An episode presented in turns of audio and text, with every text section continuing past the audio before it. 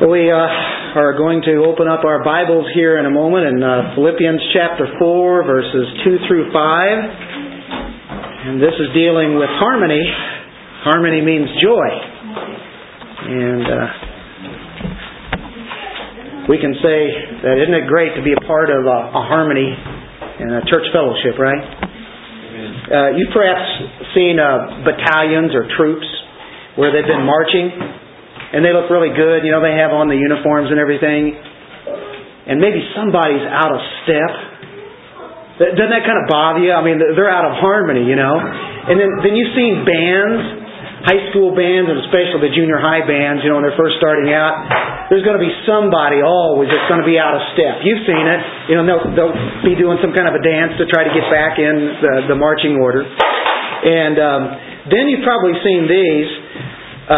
Where you have maybe troops again, where they're standing and they stand for a long time, and all of a sudden you see somebody just fall out of rank. I mean, literally fall. They fall backwards. Has anybody ever seen that? We have somebody that's seen that. I did too. I was in ROTC here at famous Lincoln University, and you had to take ROTC back at that time. And I wouldn't have taken it otherwise. But it's a good program. I just don't see myself in that. But one day it was some kind of a Veterans Day deal. I don't know what it was, but anyway, everybody was standing there. It was a really warm day. It might have been in November, but the sun was shining and it was hot and it was pretty well. It had to be in the 80s. And after standing about 20 minutes or so, I heard this thud. Now you're not supposed to look. But you wonder, what was that? Something hit the ground. And so your eyes are kind of trying to peel over there to see what happened. And you go, there's a guy that's down. And you start wondering, did he get shot? What's going on?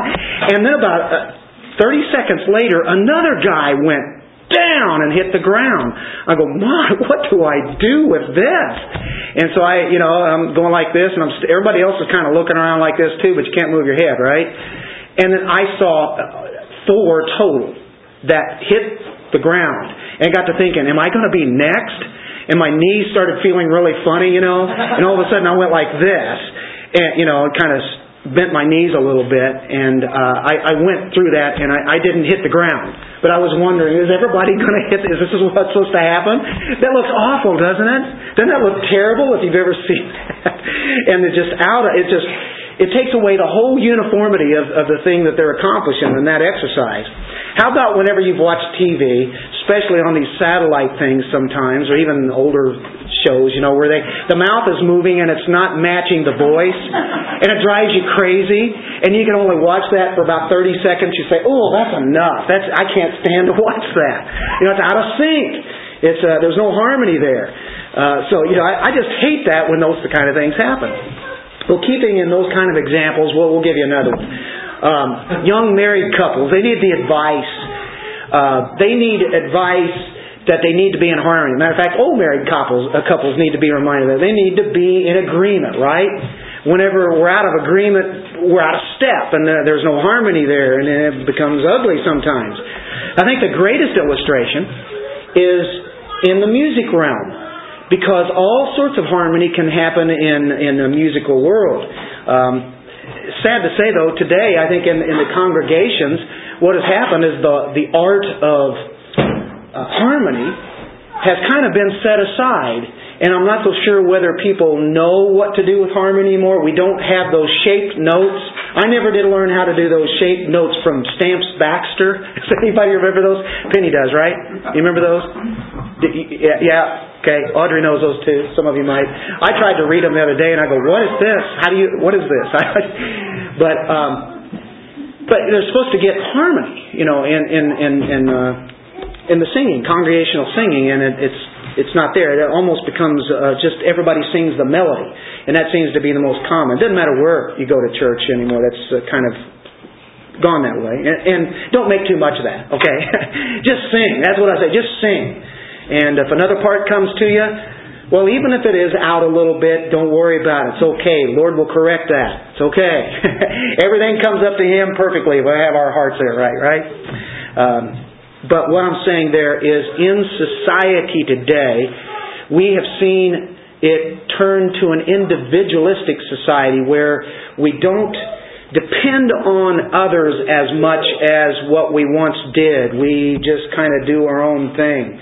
And years ago, or so I'm told, I might even remember it, I don't know, I don't want to show my age, but people used to go to their next door neighbors, knock on the back door, and say, "Hey, can I borrow a cup of sugar?" Can you imagine that happening today? I mean, I don't hear of that. Now, some of you guys might have that happen, but it's kind of unusual. Hey, I need a half gallon of milk. I'm baking a cake. Can you? Yeah, no problem at all. Matter of fact, you might even go in and sit down at the table and talk with them and have a cup of coffee. Now that's amazing. Now that was the kind of thing that happened, I think, at one time. At least I'm told. If you watch maybe something like Andy Griffith or Leave It to Beaver, those shows. Don't you think that it has come to a situation where we don't go over to the neighbor and sit on the porch swing or the chair or on their deck and talk with them as what we probably should? We've become so individualistic. We don't cooperate today like we should. I think that's a culmination of a lot of the society of the way it is. It's a busy world. A lot of things going on. And it seems like we're all singing solo. We're all singing the melody and there's no harmony to it. And when people fall out with other people, it seems like there's really not any kind of pressure on anybody to really get it right. So we can be out of harmony with one another and think it really doesn't matter. But there are other brothers, there are other sisters around us. They have gifts. They have ministries that I don't have, that you don't have. And these people exercise those. And whenever we get to experience their gifts and you get to trade off on those kind of gifts and everything, those resources that come from God are really valuable.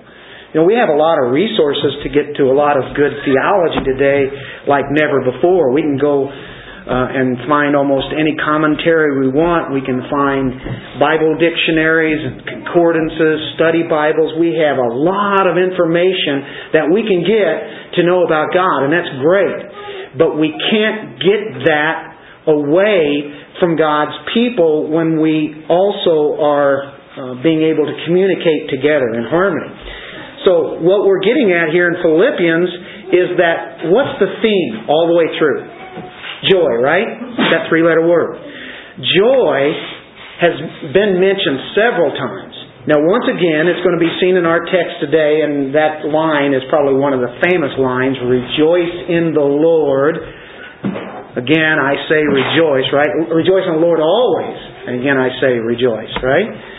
So we're commanded to rejoice, but if there's no harmony, then how can we really rejoice with other believers if we don't have that kind of camaraderie and that kind of harmony? We can't have that full joy.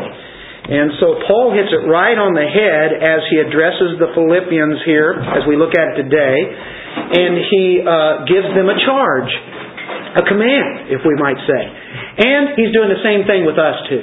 He's giving us a command just like he did the Philippians. It's still valid 2,000 years later to rejoice in this. We'll see how joy and harmony unite together. If you have no harmony, you can't have the joy then. So harmony means joy. If you have harmony together, then you're going to have joy in the Lord. One thing we're going to look at is joy with the saints. We should have this kind of harmony. Joy and harmony with the saints. How about in serving? We should have that kind of harmony there as we serve together. Harmony in rejoicing always.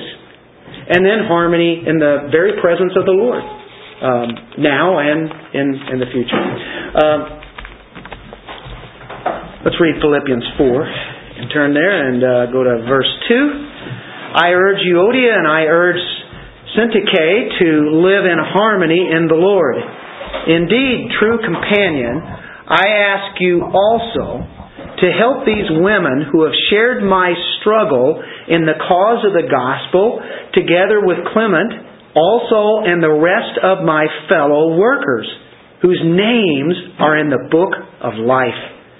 Rejoice in the Lord always. Again, I will say rejoice. Let your gentle spirit be known to all men. The Lord is near. Harmony. Harmony with the saints. No matter how people can get along with each other, no matter how good they can get along with each other, you can have the best of friends. Tight as can be. And because of the fallenness of man, there's always the potential of a falling out. Just with two people. And you can see that in a marriage. They can have problems. They're going to have them, right? And because of the fallenness of man, you're going to have disagreements. And sometimes it can be really a split, hard disagreement on people who really care about each other.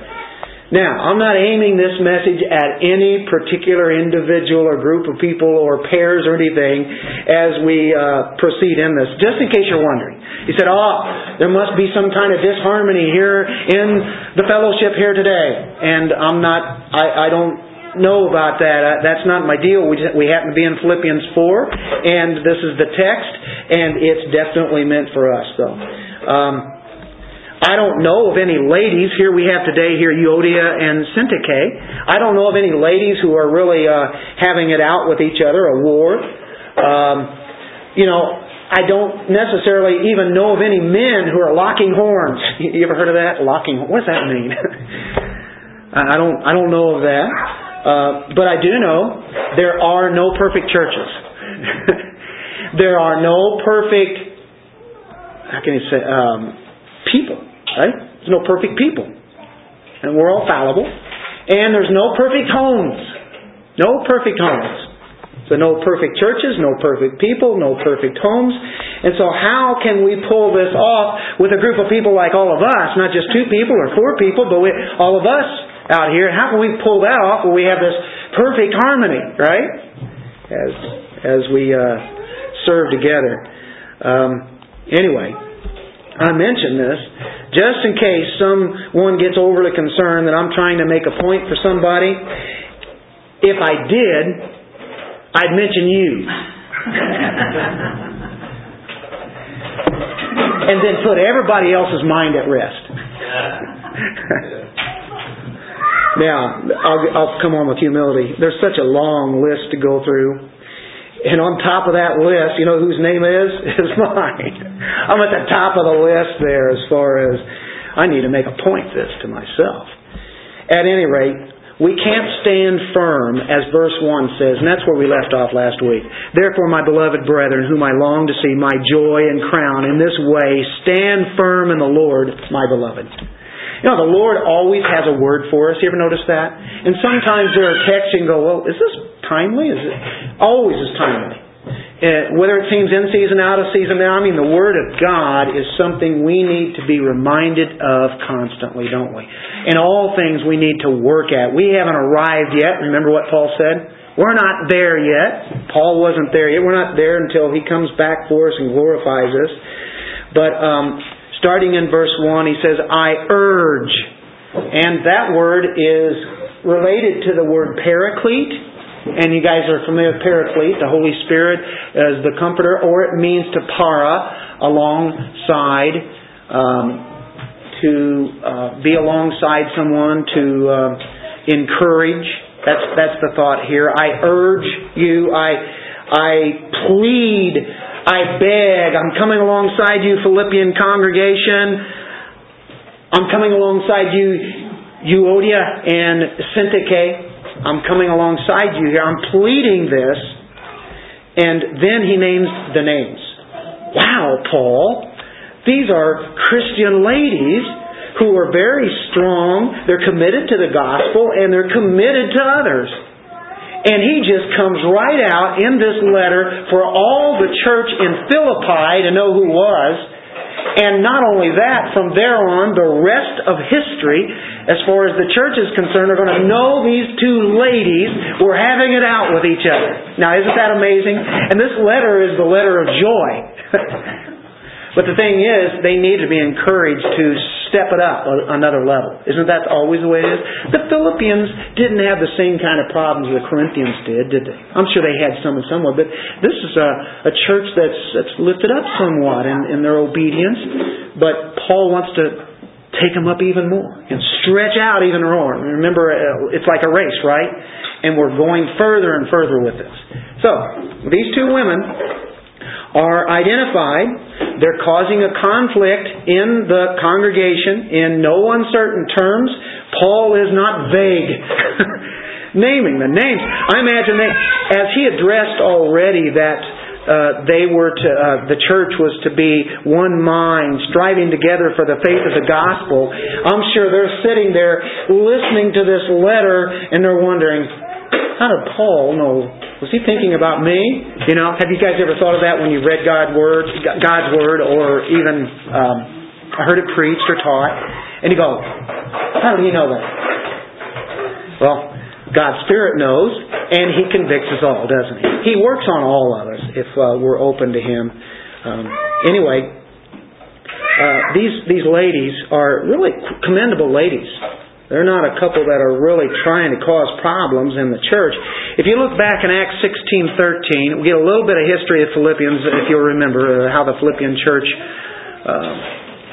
got started. I'm just going to read, I think, one verse here. And on the Sabbath day, this is Paul here, we went outside the gate to a riverside where we were supposing that there would be a place of prayer. We sat down and began speaking to the women who had assembled. And of course, there's the woman named Lydia, seller of purple. She becomes saved and her household becomes saved.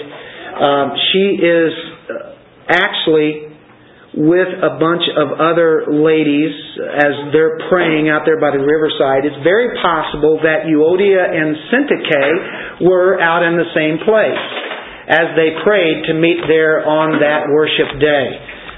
They weren't Christians yet. They were going to be, but they met. There wasn't a big enough congregation for there to be a synagogue. And so they got together, and that's how they worship God. These are godly women there. And now we have this conflict. They're at odds.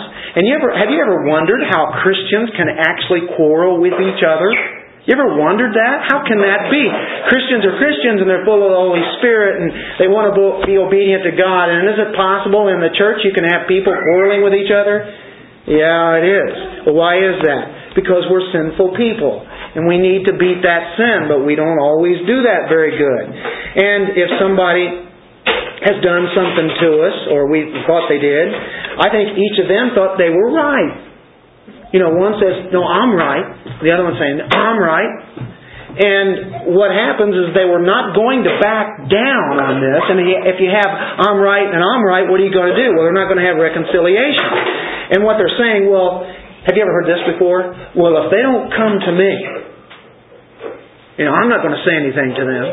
And the other one's saying, hey, I'm not going over to them. You know?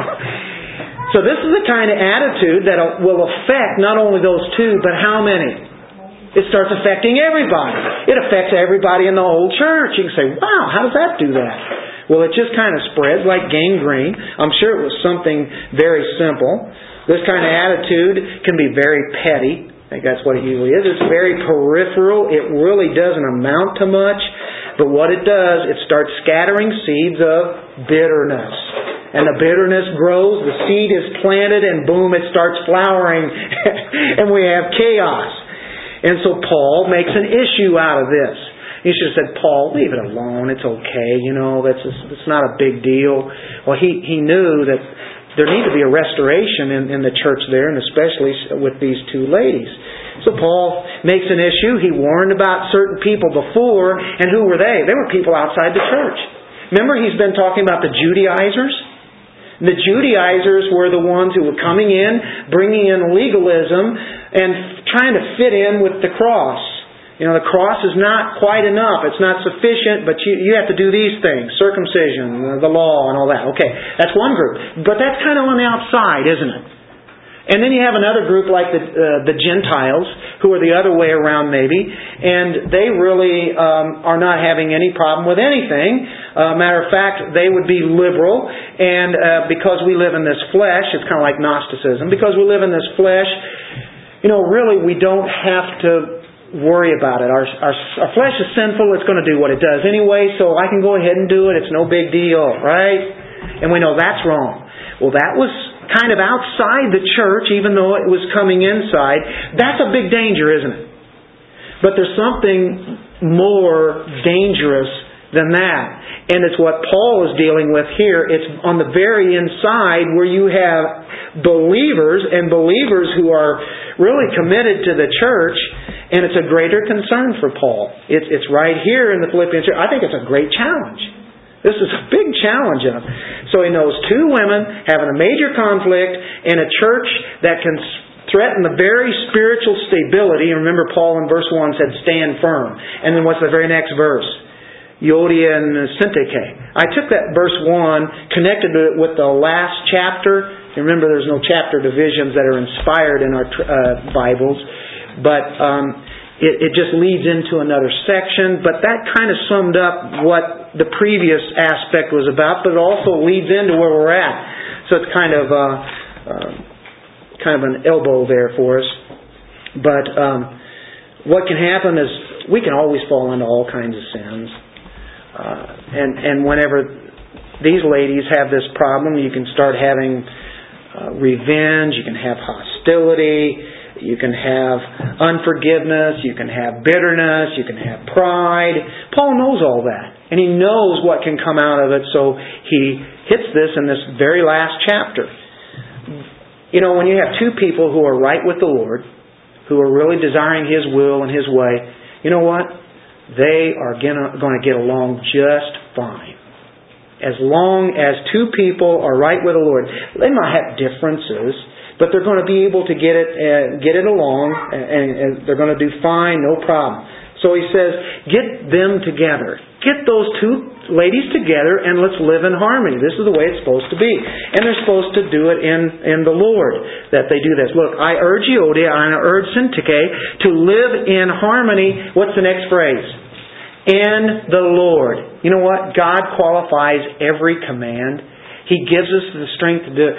People can't get along because of their fallenness. We already said that. Well, they can try their best and do pretty good, but here's how you really do it. You have all the strength that you need. In the Lord. That's how we do it, right? In Christ. That's how we're able to do it. It's not just a bunch of commands in the Bible. Okay, do this. Do this. Don't do that. Do this. We have commands, but it's always qualified by here's how we do it. Here's the motivation. And here's what we have. We have all the resources to do it. It's not like we're out there and say, do it, and you don't have any resources. Has your boss or anybody ever told you to do something and they didn't give you the resources that you needed to do the job, and you're sitting there going, yeah, I'd like to do that, but I need this. I need this. To live in harmony, one has to not too highly think of themselves. You remember that way back in Philippians 2? Don't think highly of yourselves. Matter of fact, we can go all the way back to chapter 1, verse 27. Only conduct yourselves in a manner worthy of the gospel of Christ. Why? So that whether I come and see you or remain absent, I will hear of you that you are standing firm, and there's those two words, standing firm in what? One spirit, there's unity, with one mind, striving together for the faith of the gospel. So there's the unity that he talks about in chapter 1. You keep reading, you look in chapter 2, verse 2. Make my, what's that word? Joy complete. Here's how I'll have joy if you have harmony. Do you see how joy and harmony go together? Uh-huh. Make my joy complete. Make it come to perfection. By being of the same mind, maintaining the same love, united in spirit, intent on one purpose. This church has one purpose. Remember what it is? glorify God.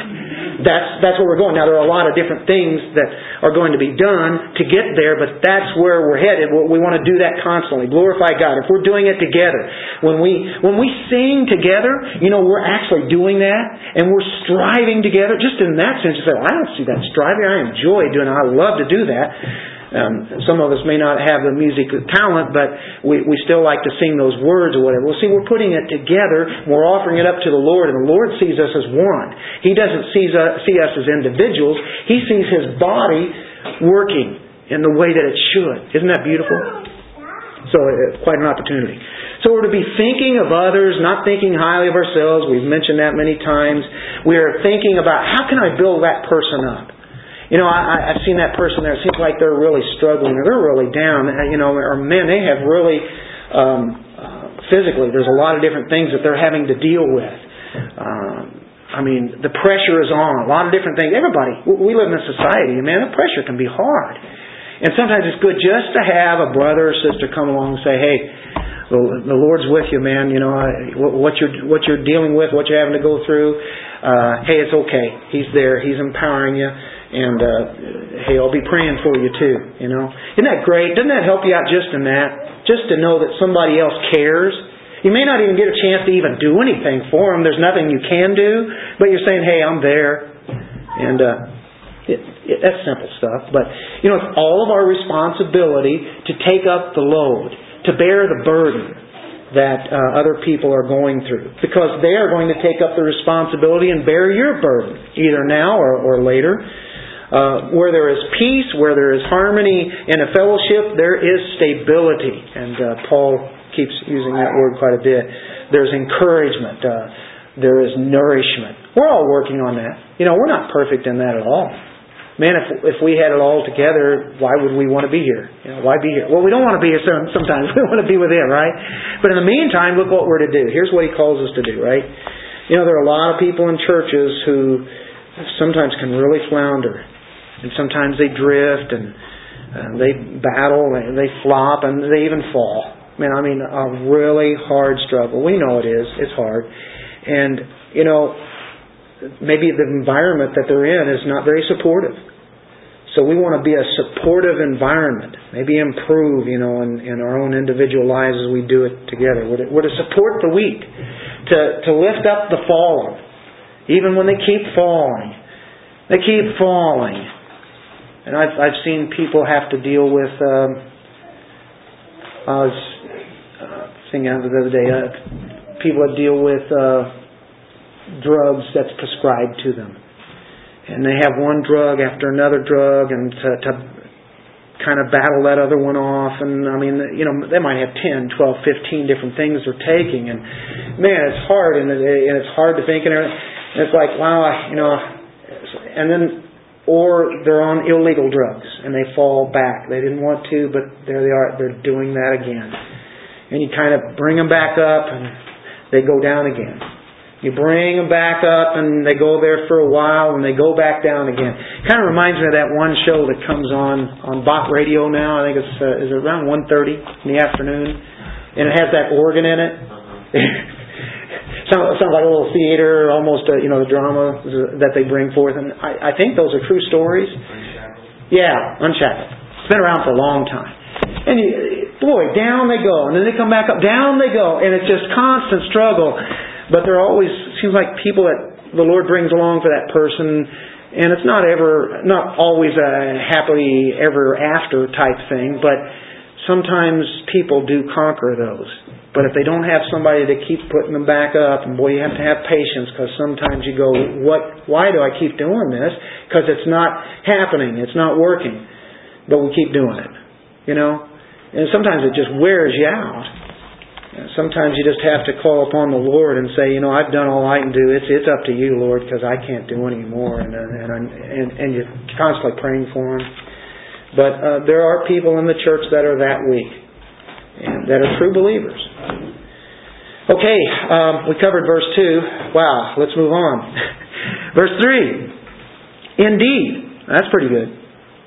That means, hey, I'm agreeing with myself here, Paul. I agree with the Holy Spirit, right? Indeed, this is true.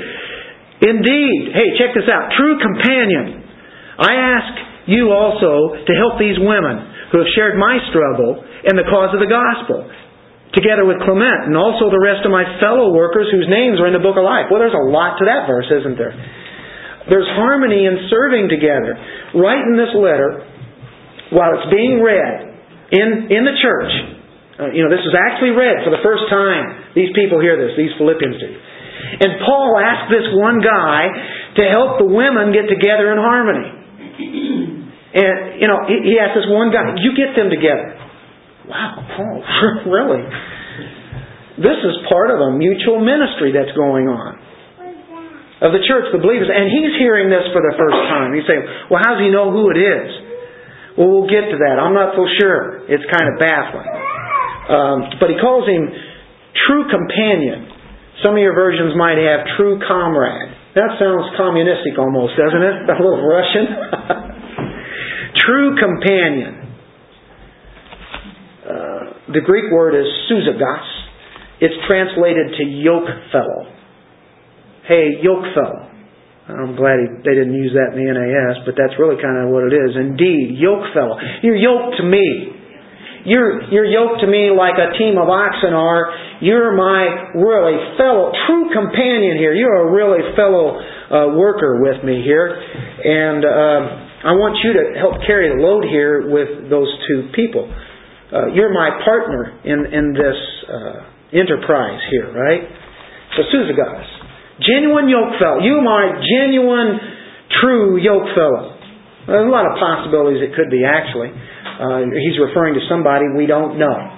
Just somebody that he just throws it out there, says my true companion, and maybe that true companion that, is saying, oh, I know who he's talking about. He's talking about me. And of course, a lot of those that could have been true companions, they're saying the same thing, so you now have 5 or 6 guys, saying, oh, that's me. But it could be that way. We don't know who it is, but it's somebody that's unnamed. But it is interesting that he does mention Euodia and Syntyche, and he mentions Clement, right? I want you and Clement to do this. So, is it somebody we don't know? It's just unnamed? Did Paul forget the guy's name? Oh. Well, he's inspired by the Holy Spirit, and I don't think that happens. It sounds like me. Oh, yeah, that other person. I'm always forgetting people's names. When I start to forget my own name is whenever I'm really in trouble. What's your name? I don't think that happened to Paul. But maybe he wants to kind of cover it. I don't know. Maybe it's in a collective sense. And it refers to the whole church here. You're my fellow workers. And he says that later, though. You're my fellow companions, my compadres, my comrades. You're all that. So it could be the church as a unit. Could be that. Could be somebody that's unknown. So I'm not going to be dogmatic about this. It's not. It could be this. It could be that there is a guy by the name of Souzagos. That's his name. And you say, you mean his name was companion? Well, sure. It could be. It could be. Is it possible? Could be. I'm not saying it is. But it could be that is his name in the Greek. And if that be the sense, that's kind of interesting. It means he's a companion. Remember Barnabas? You know what that meant? Encouragement. A son of encouragement. That's really what his name meant. So names meant something back then. So it definitely could be that, a companion. Souzagos, I want you to help these women. So it could be one individual with a name like that. And so, it's neither here nor there. I think the idea is that there's somebody that can really do it. Maybe this guy is an overseer. Maybe he's a deacon. It could be a proper name. Maybe not. But he's saying be a peacemaker here. I want you to be a peacemaker. I want you to help these women. These women, they need a peacemaker in between them there. And then he says, I ask you also to help these women who have shared my struggle.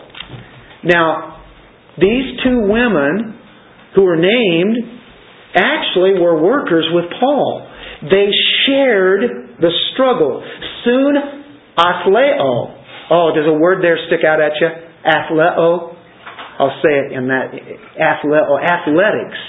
Athletics is dealing with a striving. When you do athletics, man, it's not easy. You know, I mean, you have to really work out. You have to really go for it.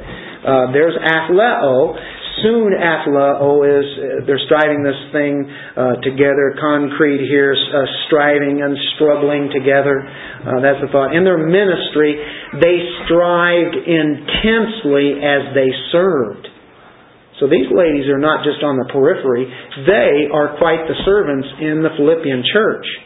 Now he mentions Clement, together with Clement. So they shared the struggle with Paul. Clement shared the struggle. He says, I just want you to know, it wasn't them alone, but together along with Clement also.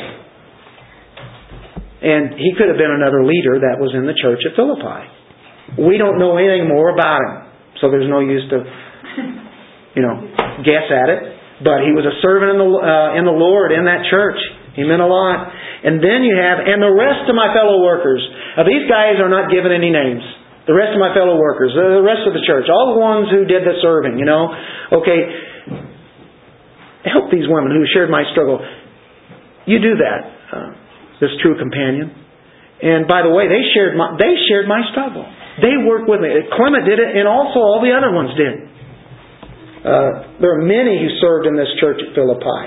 They worked together. They were faithful servants. And it's kind of interesting. No names here. They're just fellow workers. People at Philippi, we don't know too many that were there. We're given some names, but the rest of these guys are no-namers. But I'll tell you what, in God's book, they have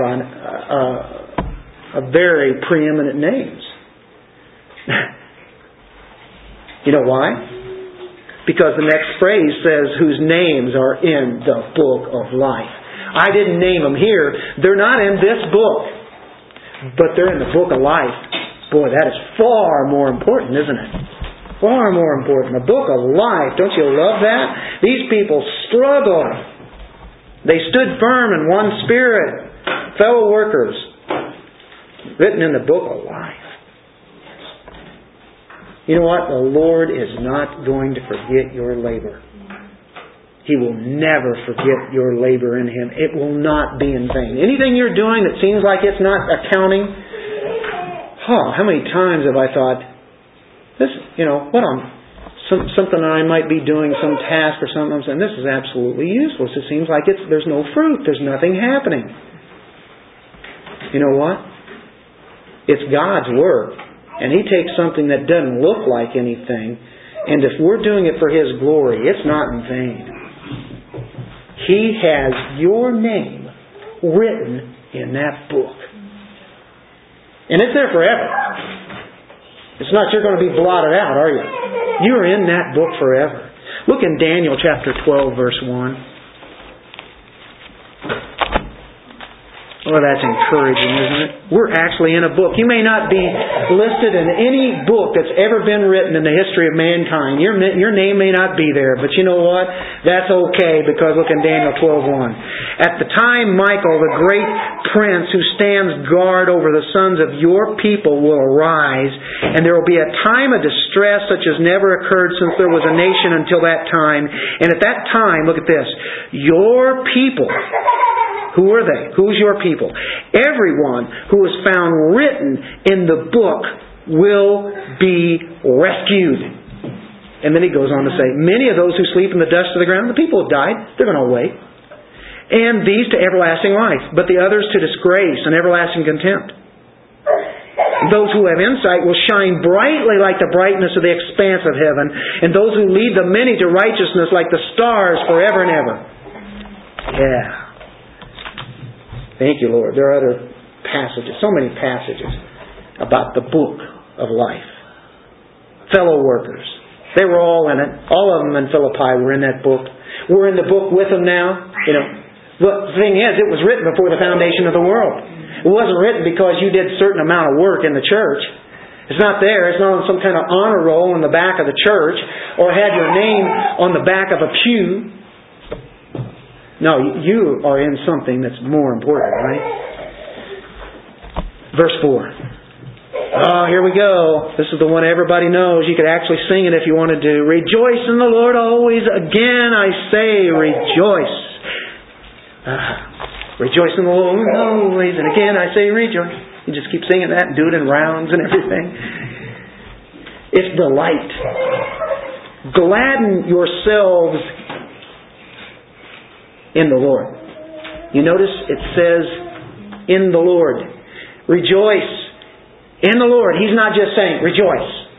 He's saying, I'm trying to rejoice. Well, come on, look like it. Get up, do it. I'm trying to rejoice. I can't do it. Rejoice in the Lord. Just like earlier he said, live in harmony in the Lord. That's what qualifies it. You notice how the Lord works? He gives us the strength. It's in Christ that we rejoice. I don't feel like it. Yes, but you are in Christ. Look at who are you in Christ, and turn over to Ephesians 1 and read that whole first 13 verses there and see where you've been put. In Christ, in Christ, in Christ. My. Gladden yourselves in Him. Look, you can look around you. And you can start saddening yourself real quick, but look at Him, gladden in Him. Look in Galatians 5:22. You don't even have to look. For the fruit of the Spirit is love, joy, peace, patience. Going through that, that's in Christ. Because the fruit of the Spirit comes out because the Spirit is working in you. As you yield to that work that's in you, you work it out and the fruit starts shining. This time of the year, if you notice how many flowers are starting to come out, they're just popping out everywhere. Fruits will happen and such. Wow, great. John 15:11. That kind of gives us a picture of how we are to be. And if we yield to the work of the Spirit. John 15, verse 11, Jesus with the disciples.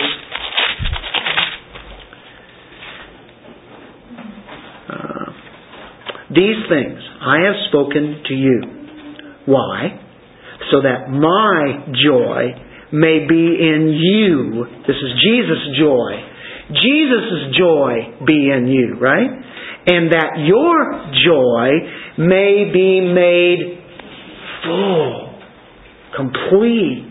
Bring it all the way on up as far as it can go, right? My joy is in you. The very joy of the Lord is my strength. Out of the Old Testament, out of Nehemiah, right? Joy of the Lord will be my strength. In Christ. I think that's making a point.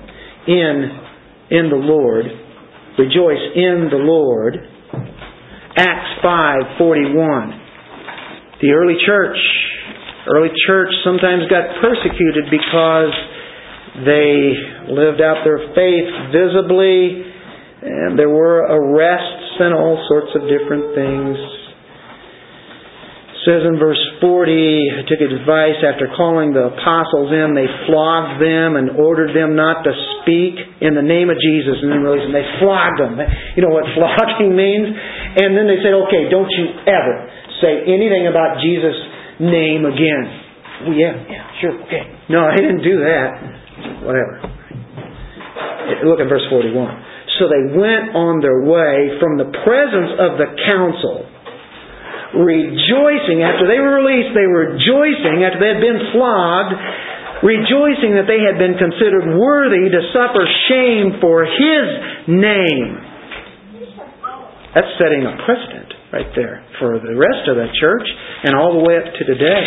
So when things don't go your way, you can still say, hey, listen, if I have to suffer, if it's for His name's sake, well, let it be. I'm going to rejoice in that. And do we go around rejoicing because we have all sorts of pain and stuff? No, not because of that. We're rejoicing in the Lord. We don't want things to come on us that are really, oh Lord, give me the hardest thing you can give to me. Man, I'm going to rejoice even more when you do that. We don't invite that to happen. But when it happens, we still rejoice in Him. Rejoice in the Lord. So, sometimes we are victimized by our circumstances. Sometimes we have our highs. Sometimes we have our lows. We fluctuate. We vacillate, the things that are going on in our lives. And everything as far as our happiness is dependent upon the stuff that is going on the outside. So that's how we are. I'm happy if this happens, but I'm not happy if this happens. Ooh, no, that's really unhappiness there. Oh, it's perfect sunshine today. It's 75 degrees. There's no breeze out there. It's a super day. Everything's going my way. And, people take me, and do this. They give me this thing. And hey, they even take me out to lunch. And then I'm not saying take me out to lunch today. Oh. I mean, everything is... We're having a carnival. We're having a festival here, everything's going my way. Man, then I can have joy externally. Right? And it's good to have those days sometimes to actually have fun and enjoy it. But what happens when that stuff starts to disintegrate, which it will, then I lose that feeling of happiness. See, that's not what Paul's saying here. Rejoice in the Lord. Always, again, I will say rejoice. He's not talking about the external things. He says rejoice in the Lord. I can't rejoice in my circumstances all the time. I can't rejoice. I can't rejoice in my circumstances most of the time. I can't rejoice in the way things are going on in this world. I can't do that. I don't like the way things are going. Everything's going against me. There's no spiritual accomplishments. It doesn't seem like there's any fruit. There's nothing happening. But the grace of God is there. But all I see is my failures. I don't rejoice in that. Well, if I'm going to rejoice in something, it certainly isn't going to be rejoicing in me. I'm not going to rejoice because, look what I made happen. And people say, well, don't you rejoice in people? Oh, well, no. Not really. I'm happy for another person. I'm happy because the Lord sends them around my way. We love to be around, people, the Lord. But we'll be disappointed in people. People are... they can sin. I don't want to tie my joy to them. I don't want to tie my joy to whatever's going to come and go. Well, don't you rejoice in success then? No. You say, well, that's because you don't have any success? It's not that it. Our success is in the Lord. Success comes and goes, doesn't it?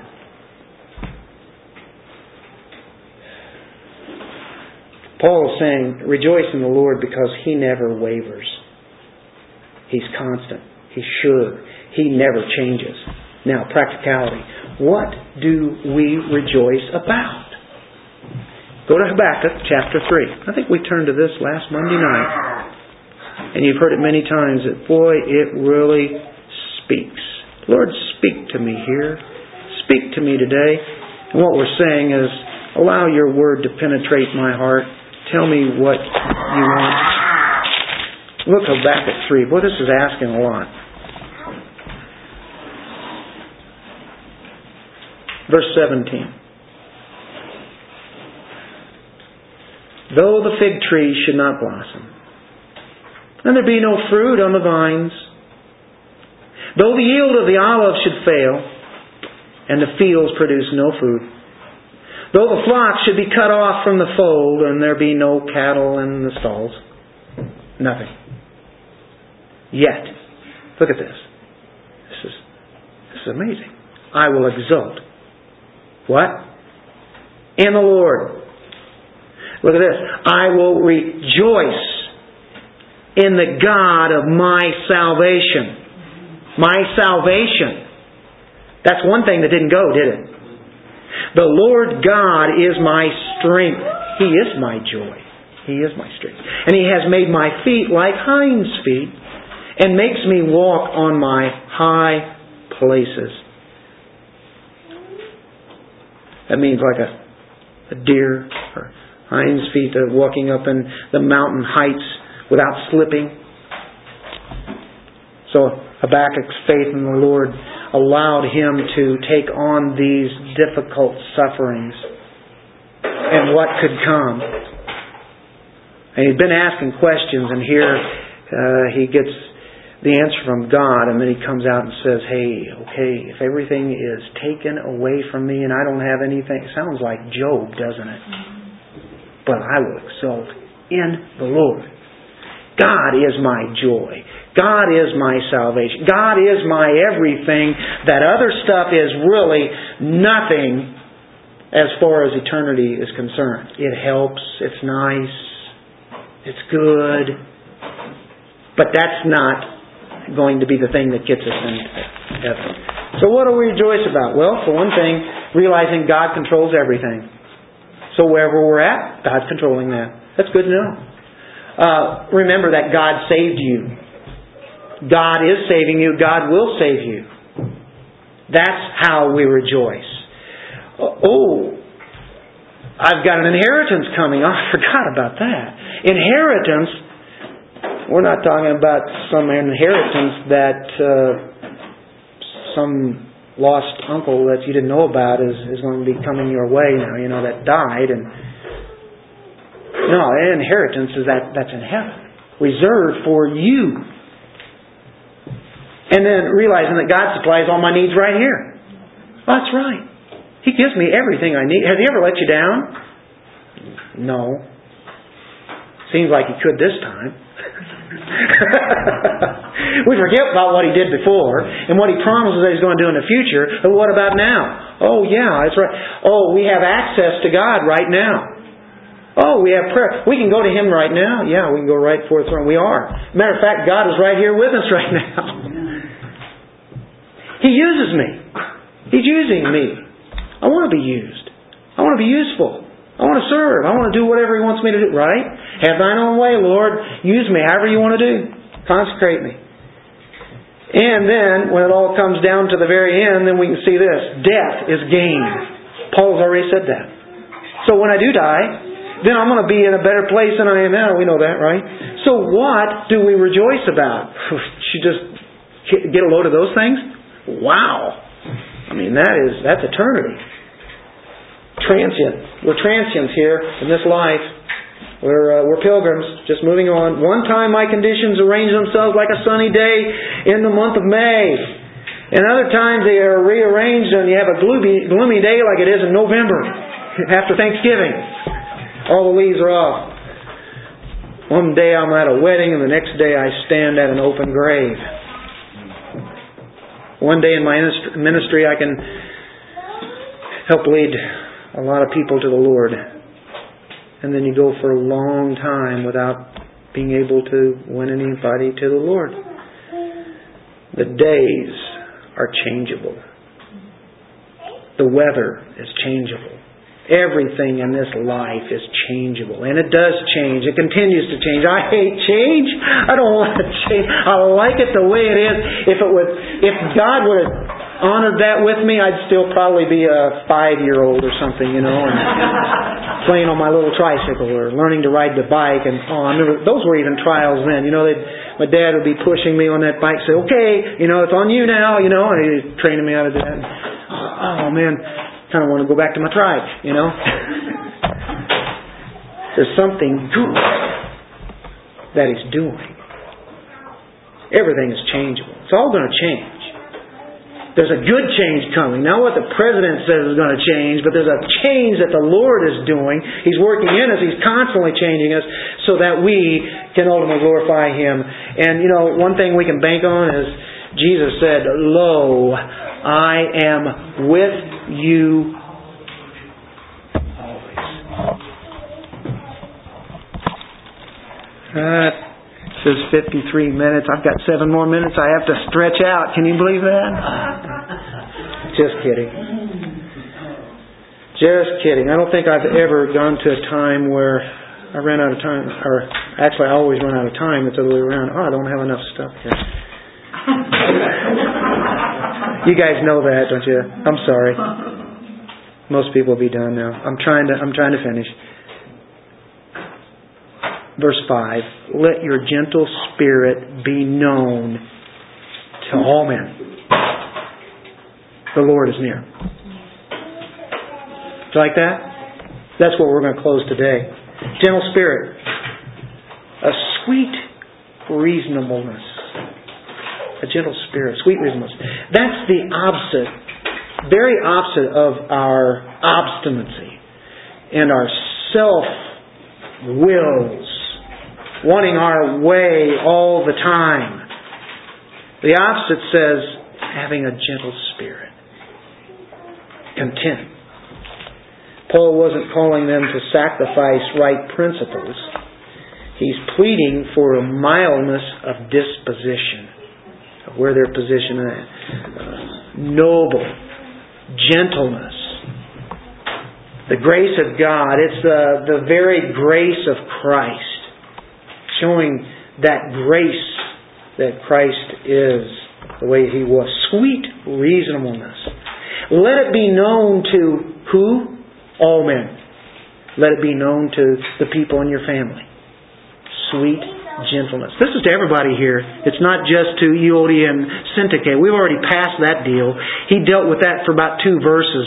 And then he packed all this up and says, hey, this is all for us. This wasn't for 2 ladies back 2,000 years ago. And you say, oh, this is not for me today because that was those ladies, whatever that was. Well, look, see how it all works? This is for all of us. This is great. Sweet reasonableness. Let it be known to everybody. And the last phrase here, the last sentence, the Lord is near.